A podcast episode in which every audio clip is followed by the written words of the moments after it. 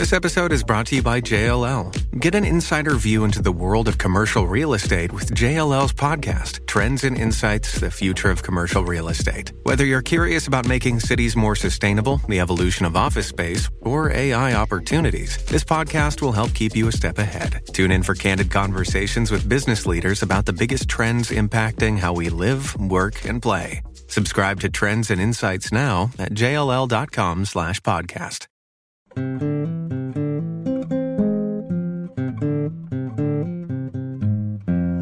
You're about to hear a preview of Partially Examined Life supporter exclusive content. To learn how to get the whole thing, check out partiallyexaminedlife.com slash support. Hey, this is the Partially Examined Life episode 315, part two, finishing up our discussion of the Mengzi or Mencius. I know there was one, uh, we identified a whole article about it just based on a footnote in our version by David Nivison that was an analysis of 7A17. Seth, do you want to read either of the translations that we have of this? Sure.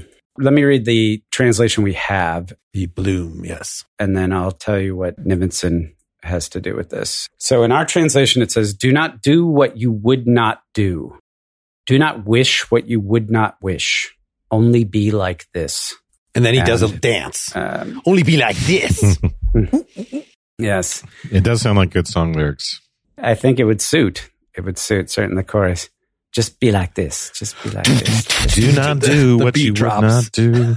So Nivison says we've got many, many different possible translations. So this is do not do what you ought not to do. Do not desire what you ought ought not. Do not do what you yourself know by your natural sense is not to be done. Do not desire what you yourself know by your natural sense of right is not to be desired. If you act thus, this will already suffice. Do not do what you should not do. Do not wish for what you should not wish.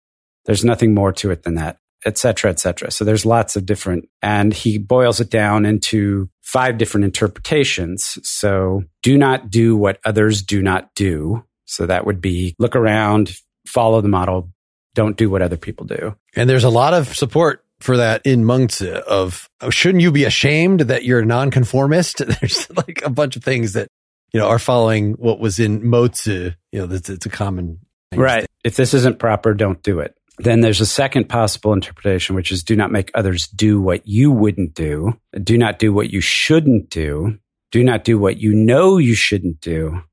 And do not do what your sense of right tells you not to do. So he then goes on to kind of like break down each one of those and talk about what speaks in favor of that particular interpretation in the text and what doesn't. But it is an interesting way to kind of create the distinction. It's interesting linguistically because it's just fairly clear how they're all very similar, but also quite different. Some more moral leaning than others. What did you guys all make of this? Like, what are our individual interpretations of this? I like this as i am imposing on it the kind of the second order desires. Like this is all supposed to come out. Of, it's all supposed to be internal. It's supposed to come out of human nature. It's supposed to come out of moral sentiment. But yet people desire the wrong things all the time. You know, there's weakness of the will. There's, well, don't desire what if you thought about it, you would not desire. Don't desire what you truly don't desire or something like that. It's check your individual impulses by your more well thought out, broader impulses. The way I thought about it is a variation on it's very hard to do what you want to do. So, thinking about what you most want to be doing, it's actually very common that it's just hard to do that. It's aligned with this, you know, do not do what you would not do. So, this is saying, well, screw it if it's hard. Just don't do it if you wouldn't want to do it in the sense of your big want. The higher order. Higher order want. Yes, I have not name dropped the name of my undergraduate thesis advisor at University of Michigan, Peter Railton, whose naturalistic theory of the good was like what you would choose if you were an ideal chooser. Something like that. If you were fully rational and fully informed of everything, well, that's what you would choose. You know, so that's way of relating your desires right now to the normative standard. I don't know how tightly this aligns to any of the variations that he came up with or what have you, but going back to the nature theme, so it's do not do what you do not do. So if you're a tree, don't try to build a dam right? I'm not, I'm trying to think of like, I don't know, if you're a rabbit, don't build a dam. If you're a beaver, don't build a burrow, right? It's this sense of like, you should have a sense of what's appropriate for you and your position and your desires. And if you try to outstretch those, if you desire things that are not appropriate for you, if you try to do things that are not appropriate for you, you'll be out of balance, out of the way. But if you stay within them, everything will be in accord. Knowing what those things are, and, and that's a whole nother question, but that's how I read it. You made me want to wonder which children's book gets made and what is its feeling, right? Is the children books that in which you go around, in which you go and talk to the robin who instead of making a nest the robin is digging a hole in the ground like a duck. And the snake is doing something else. They digging a dent digging it. While they dig holes. I'm just trying to I'm, I'm, failing in this analogy but i'm wondering we're, we're like wonder- entering spinal tap but, territory. but what i'm wondering about is in those examples whether it would be you know the end example would be oh, well, it's okay. Is the lesson of the children's book that has the sequence of events that I'm not formulating properly, but that Seth was describing, is that one in which you need to be aligned with your natural abilities? Or is it that just buck the trend? If you're a robin and you want to go and uh, you want to live in a barn, go live in a barn. It's all good. You know, you don't have to live in a nest. I identify as a horse.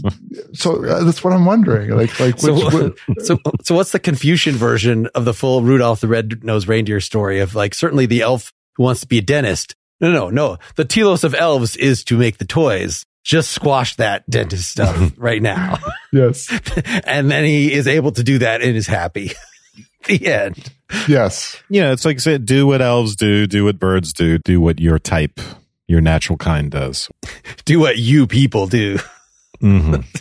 What's funny is, you know, culturally, at least for us, we have both those themes of doing what is part of your nature, but that nature might be expressed, I don't know, individual natures, I guess that's what it yes. is. Oh, yeah, yeah. Yep. It is that particular elf's he identifies as a dentist. He's he's a dentist. He's a through and through. He's a ne- he's a Nietzschean elf. Yes, good as exactly. relative to his. Yes, but Mengzi, there's definitely a much more alignment, teleological alignment. Except that he does buy into the division of labor. And so there probably really is a, we haven't really gotten into this, but this is a good way to bridge into the economic and political stuff is I think like we've kind of referred to that this was in Mozi too, is like everybody just do your freaking jobs. just like if you're a laborer, please labor. And then if you're a ruler, should we say to the rulers, you didn't thresh that corn. You don't get any. Like, no, no, no. If the ruler is doing his job, then he's making it so the corn will, th- the economic conditions are, are available. So there are corn markets. So yeah, the leader gets some corn too. Like that's just the way the division of labor works. Yeah. You make me want to say, well, but if you're a shitty leader, you don't get any corn because you're not doing your goddamn job. sure. No corn for you. So yeah, what are the political sections of this? Just as an aside, I feel like for the economic stuff and the I didn't read anything about warring states history except for like a paragraph in Wikipedia. But I feel like it must be the case that hundreds of years of social and political unrest and like some specific structure of the times really, really informs this economic outlook and political outlook. So unfortunately, 3A3 and 3A4, which are the two I tagged with the economics, are very long. So we can't just read them. But, you know, some of the, the way of the people is this. When they have a constant livelihood, they will have constant minds. When they lack a constant livelihood, they will lack constant minds and they'll be depraved and sink into crime. Is there really much to this economic stuff besides? Then there's the whole like three pages of him talking about segmenting the hectares of your land for wheat or whatever. Humane government must begin with the setting of boundaries. If the boundaries are not set correctly, the division of the land into well fields will not be equal and the grain allowances for official emoluments will not be equitable. This is why harsh rulers and corrupt officials are prone to neglect the setting of boundaries. Maybe we're getting uh, some irrelevant to us, but detailed account of like how the ruler can be a merely a shadowy figure that you don't think about because they're, you know, just setting the conditions. they're setting the boundaries. You know, it's sort of like they're setting up the infrastructure. This is how a small government would work best is that you have clear laws and then everything will follow from that rather than having to constantly use your whims and your judgment in individual circumstances. You might think that you want to be a Solomon and decide every little dispute yourself, but no, just set the boundaries and let them do what they're going to do and don't take many taxes from them and they'll thrive. So at least this is much more concrete than when the Taoists were saying the same thing. If that sounds like the kind of thing that you want to hear more about, then please go to partiallyexaminedlife.com slash support. Thanks for listening.